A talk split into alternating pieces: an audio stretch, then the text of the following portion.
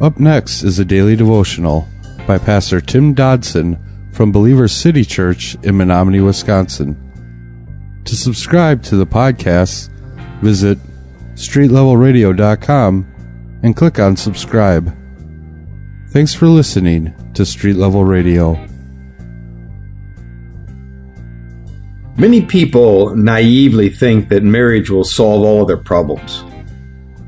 Here are some problems that marriage won't solve.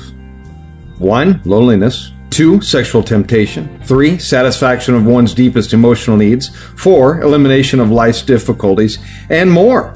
Marriage alone does not hold two people together, but commitment does. Commitment to Christ and to each other despite conflicts and despite problems.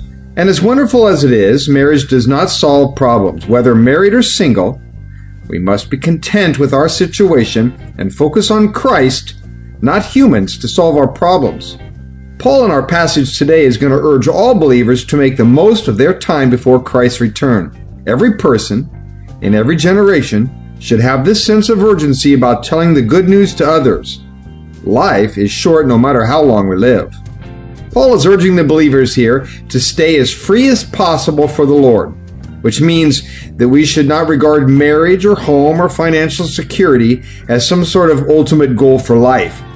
As far as possible, we should live as unhindered by the cares of this world as possible, not getting involved with heavy mortgages and budgets and investments and bills that'll keep us from doing God's work.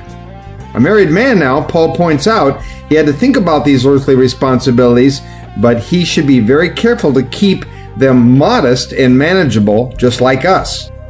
We're in chapter 7 of 1 Corinthians, and we're going to begin in verse 27. Are you bound to a wife? Don't seek to be freed. Are you freed from a wife? Don't seek a wife. But if you marry, you have not sinned. If a virgin marries, she will not have sinned, yet such will have oppression in the flesh, and I want to spare you. Now, again, Paul is here advising those who are married to remain married, and those who are single to remain single. Yet he goes on here to state clearly that getting married is not a sin. After all, we know God decreed in Genesis 2:18 that it is not good for a man to be alone.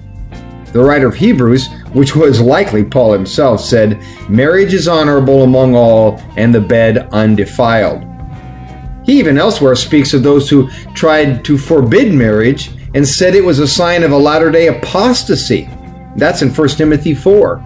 Yet Paul is willing to go on the record here where most would never tread, and it acknowledges a reality that most people don't want to admit.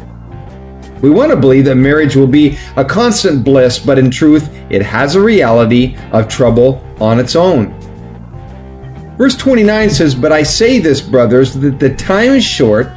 And from now on, both those who have wives be as though they had none, and those who weep as though they didn't weep, and those who rejoice as though they didn't rejoice, and those who buy as though they didn't possess.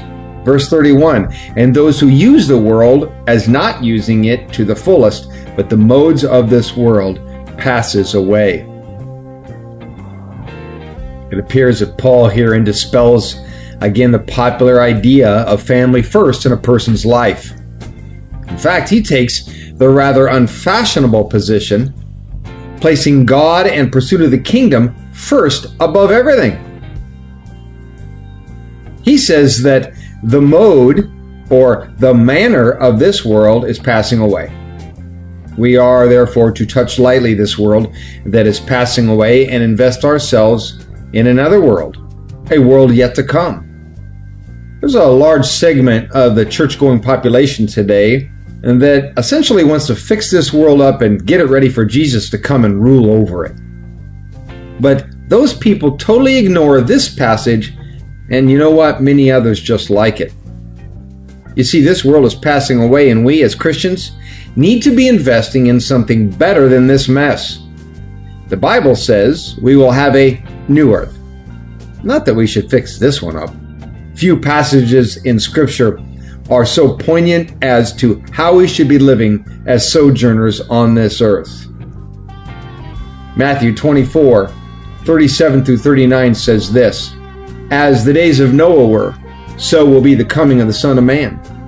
For as in those days, which was before the flood, they were eating and drinking, marrying and giving in marriage, until the day that Noah entered into the ship.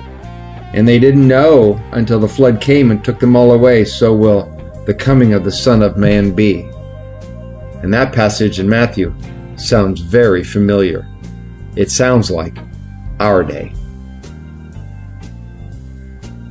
That was a daily devotional by Pastor Tim Dodson from Believer City Church in Menominee, Wisconsin. For more information on Pastor Tim Dodson or Believer City Church, visit believerstogether.com.